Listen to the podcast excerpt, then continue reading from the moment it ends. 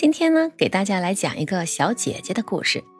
这个姐姐啊，是个奇女子，家里呢是名将之后，从小相对于其他孩子来说啊，见多识广，家境优越，不会斤斤计较，甚至还会有意收敛自己的锋芒，为人十分的谦让。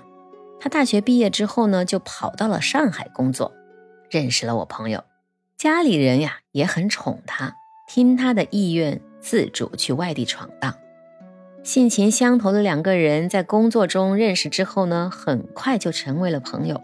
这个交情啊，一下就维持了二十多年。我这朋友呢，体质很神奇，从小很有灵气，能见到别人见不到的东西。当然了，也是有祖师爷庇佑的，这属于天生的体质，羡慕不来。后来呢，我朋友回了西安。但两个人依旧有往来。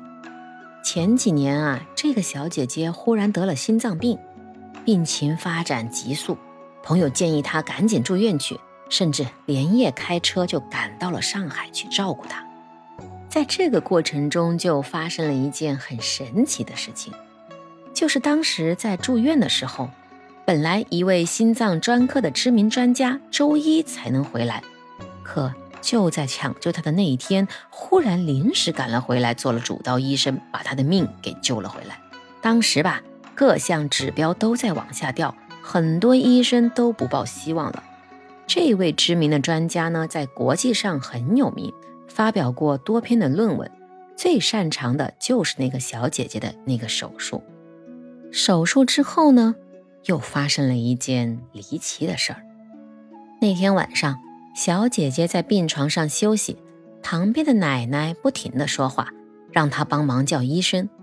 但是啊，刚从鬼门关出来的她自身都难保，一直是半昏迷的状态，也没有听清楚奶奶到底说了啥。结果第二天早上，那个奶奶就去世了。当天晚上，他就看见隔床那个已经走了的奶奶站在他的床头骂他，骂得非常难听。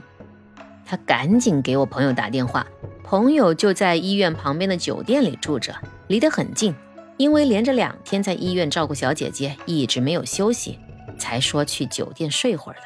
结果一听到他的电话之后，赶紧到了医院陪着他睡觉，并且啊，把一位高人给他的玉石从脖子上取了下来，挂在了小姐姐的身上，说是高人给的，也许能帮他挡点事儿。自己呢，就躺在他旁边的床角打盹儿。结果那天晚上，小姐姐睡得非常踏实，梦见了一位须发皆白的老爷爷，看着那是仙风道骨。老道人呢，就让一名粉雕玉琢的女童子领着他去泡药浴。小姐姐啊，躺在木质的泡澡盆里泡了也不知道多久，等她醒来，人瞬间就精神了许多。感觉半条命都回来了。经过他后来的描述，说梦里的场景，他仿佛在一片仙境中，周围都是云朵，视线的尽头群山围绕，参天古木参差其中，一派远古景象。还有一条散发着莹莹光泽的大河潺潺而来，弯弯曲曲，就像传说中的天龙沉卧。哎呀，那真的是洞天福地呀！等他醒来之后。身体一下子好了很多，感觉元气通通有所恢复了。朋友说，小姐姐跟玉石有缘，就把它送给了小姐姐。小姐姐还告诉我朋友有件事儿特别神奇，那天晚上给她打电话的时候，一直感觉病房里面很黑、很压抑、异常阴冷，让她感觉到十分的害怕。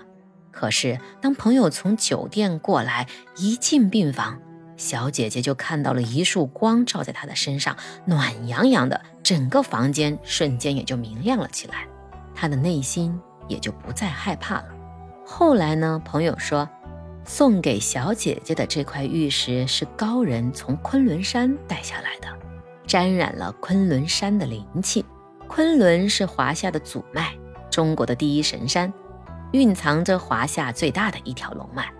后来呀。我还特意请教了我的师兄，师兄说，从风水上来讲，高处更容易吸纳阳气，而本身昆仑山就是天下阳气最盛的地方，以至于很多人都跑到昆仑山来寻找洞府。传说昆仑山有一眼泉，常年保持着适宜的温度，这眼泉水啊，就是昆仑山的精华，也叫天眼，直通昆仑山的灵心。有的时候呢，会释放两种不同的光，一种啊是颜色鲜艳的赤色。一种是庄重的黄色，小姐姐已经不记得她当时看见的是什么光了，但是感觉做的那个梦就像是昆仑仙境。本身呢，史料里面也有记载，昆仑山确实盛产美玉，被称为玉石之路，产自于这里的玉为大自然的孪生同胞，而统称为昆仑玉。再后来，小姐姐身体恢复之后，就一直佩戴着那块昆仑玉石，再也没有摘下来过。现在的身体啊，恢复得很好，气色比生病之前更好了。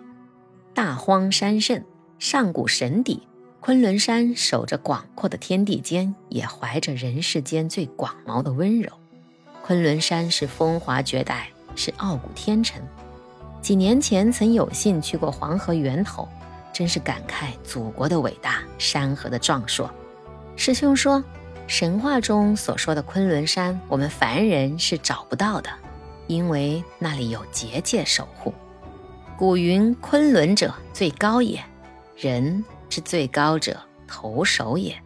昆仑仙山即头首，修道者不可不知也。”